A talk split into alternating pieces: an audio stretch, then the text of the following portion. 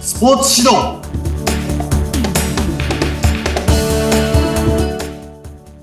はい、こんにちは。株式会社富士スポーツクラブ、宮下裕二です。はい、皆さんこんにちは。ナビゲーターの言葉ゆきよです。はい。3回目、前回皆さん聞いてね、お聞きいただけたでしょうかね。え3回目、前回は、えースポーツ指導をどう変えるかということでね、いえーいろいろお話がありましたけれども、今日のテーマが、そのスポーツ指導に必要な要素ということで、うんまあ、前回お話しいただいたことをもう少しね、えー詳しく、はい、宮下さんにお話しいただけたらなというふうに思っておりますので、今日もよろしくお願いいたします。はい、ありがとうございます。よろしくお願いします。はい。はい。ワクワク、ワクワうんク、前回、はい、うん。前回、ワクワクしながら勝ちたい、勝てるようにっていう話でしたよね。そうですね。勝利を手に入れる、勝てるようにのお話でしたよね。うん。うん。うん。じゃあ今回は、そうんの、あー子供たちがワクワクしながら、うん自主的にはい。頑張ってはい。勝てる選手になる、上手になるっていううん指導はどういう指導かっていうのをうん。お話ししていきましょうか。そうですね。はい。はよろしくお願いいたします。お願いします。はいもう、あの、ういろいろありすぎて多分全部話すとうん。 5時間ぐらいかかっちゃうん で、 10分間でお願いします。ぎゅっと10分に縮めて、はい。お願いします今日はね、えーお届けしてる。本当は5時間。本当は5時間なんですけそど。うですね、そうですね。はい。まあ、そんな笑ってないで早く喋れって話なんですけど も、ははい。い。あのーまずですね、そのチームとか、そのスポーツクラブって団体がどうあるべきかっていうのをまず見直すべきだと思うんですね。団体がどうあはるべい。きかチームの方針とか理念とかはいはいはい。うんうん。うんやっぱりその、えっ、と、チームが強くなるとか、有名な指導者がいる方がいいとか、有名な選手がいる方がいいとか、そういうこう自分たちのうん。お夢というか目標というか、うん、が先行しちゃいけないと思うんですよ。大人指導の夢、指導員の夢が先行してはいけないということ。私欲とでも言いますかね。おー。私の欲って書いて。うんうんう。うんんじゃなくて、子供たちがうんあくまでも成長するためのサポート役がうんあの、クラブなんだよ。スポーツチームなんだよっていううん。ことの意識をしっかり持つっていうこと、そういう理念に立ち返らないとまずいけないと思います。うん。もう一度そこ大切なことなので、もう一度おっしゃっていただいていいですか。はい。あの、ええまあ、会社で言えば理念ですよね。うん経営理念ってありますよね。うん。そこはやっぱチーム理念ってのもああると思いまして、うん。子供たちが、えー笑顔で、うん。ワクワクして、うん。自主的にこう成長していって、しかも人間力が最終的には上がっていく。うん。うん。で、社会に出てうん、活躍できるような人材が育っていく。おーうん。そういった方向の僕は理念がないと、うん。一過性の勝利で終わっちゃうと思うんですね。うん。うんうん。だからそのクラブの理念っていうのは大事で、そうじゃないと、あの、クラブさえ強ければよければ、強い選手だけ見てればいいんですよ。クラブ自身が強いっていうこと、そうですよね。そう優秀なクラブで。でありたければあれ。うんうんうん。うん、めちゃめちゃ不公平ですよね、それって。そうですようね、ん目的がまた全然別のところにあるかそうなんら。ですね。うん。うんだからやっぱりそこの理念がまず、こうんの、チームのトップだったり、代表者だったり、経営者だったりが、。しっかり理念を持たなきゃいけない。うん。うん。でその理念に、えー、そぐわない、そぐえない指導者の方も、やっぱり出てくるかもしれない。うん。うん。その時にどう振る舞うかっていうのも、うそんの。トップの方がああ。しっかりと、うん。あの、軸をぶらしちゃいけないと思います。うん。はい。ままあ、それが、が基本ですよね。うん。うん。まず。ううんんで、あの、教えていくっていうのは、えっ、と、指導者って、あの、過去、すごい優秀な選手だったり、はい。まあ、わかりやすく言うとオリンピックのせメダリストだった り、ええ、ええ。が、いい指導者として来るうんパターンは多いと思うんですよ。うん。でも、オリンピックのメダルを取ったのは20年前で、うん。うん。今の20年後、あまあ、今の技術と全然違ったりするわけですよね。あ、オリンピックの技術も変わっていってるっていうこと。あどんどん進化していきます進か化、ら、そうだ、進化で。ですね。うんはいですから、自分の経験を教えるっていうのは自分のやったことまでなんですよ。ああ。そっか。例えば野球で、 120キロのスピードで投げたことがある人が、うん大谷選手みたいに160キロ投げるっていうことは経験したことないことを教えるわけですよね。そういうことになりますよね。はいうん。ってことは自分の経験だけ教えてたら120キロまでしか教えられないんですよ。うん。うん。うん。そうなんです。だから、あの、経験則だけじゃいけないっていうことですよ。うん。うん。うん。うん。うんうん指導者がまず学ぶっていう姿勢がないとダメですね。うん。うん。うん。うんこの前言ったのはその原理原則ってお話をしたと思うんですけども。そうでしたね。はい。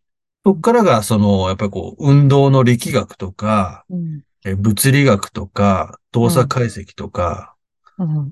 まあ、時にこう、生理学とか解剖学とか、いろんなことが出てくると思うんですよ。はい。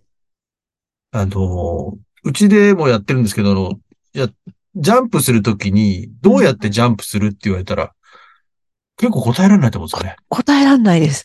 どうやってジャンプの、どうやってってなん だろう。答えられないですよね。わかんない。うん。うん。大概もっと高く飛べとかね。うん。うん思いっきり飛べとかね。うん。もっと踏ん張れとかね。うん。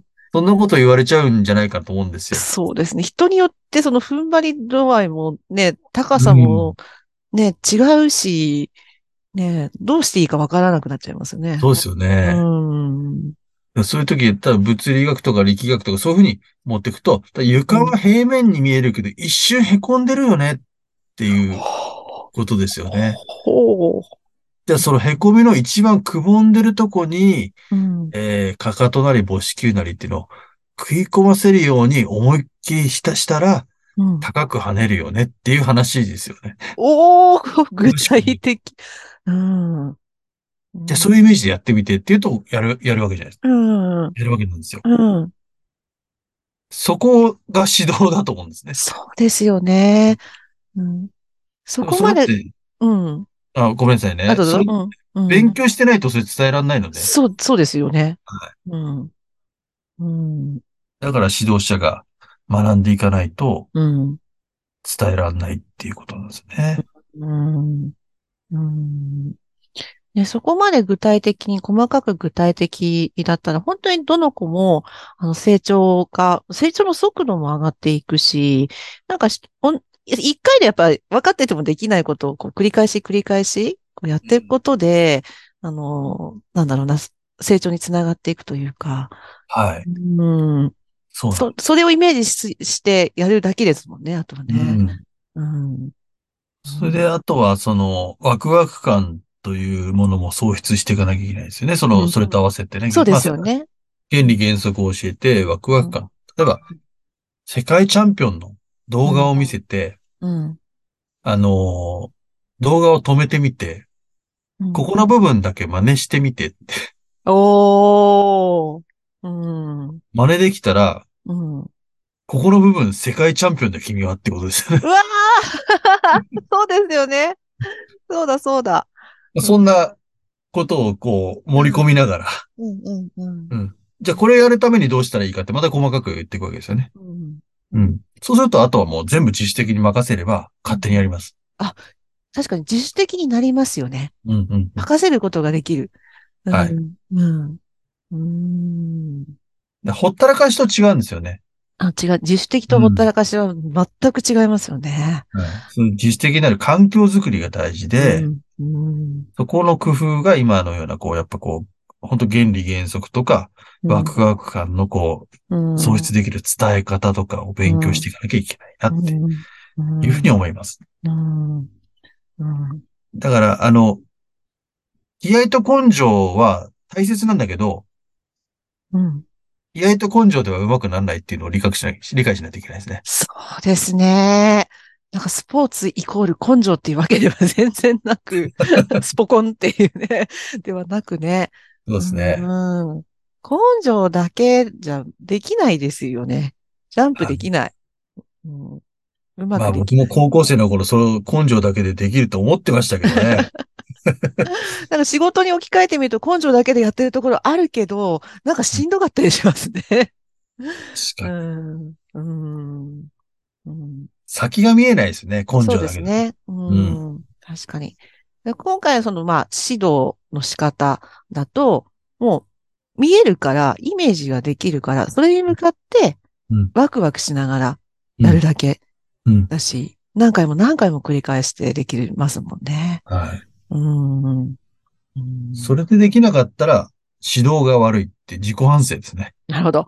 指導者。ここにも指導者の責任がありますね。はうーん。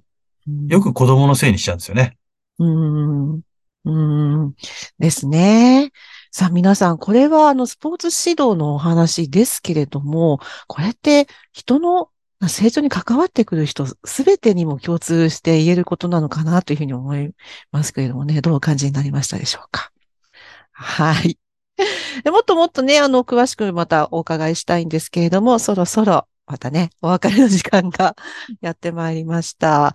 はい。あの、ぜひね、皆さん、あの、この番組月2回各週の木曜日にやっておりますけれども、またまた、あの、もっともっと宮下さんにですね、スポーツ指導のお話をこう聞いてまいりますので、また次回も楽しみにしていてください。はい。宮下さん、言い残したことはないですかはい。あとの4時間うん50分分ぐらいあるん 。ですけど、また取っときますね取っておきましょうね。はい、細切れで、は、はいいお伝えしていきたいと思います。はい、えー第4回スポーツ指導、えースポーツに必要な要素を、えー宮下さんにあの語っていただきました、えー次回も楽しみにしていただければと思います。えースポーツ指導、ここまでのお相手ははい。宮下裕二と。言葉幸雄でした。それではまた皆さん、また次回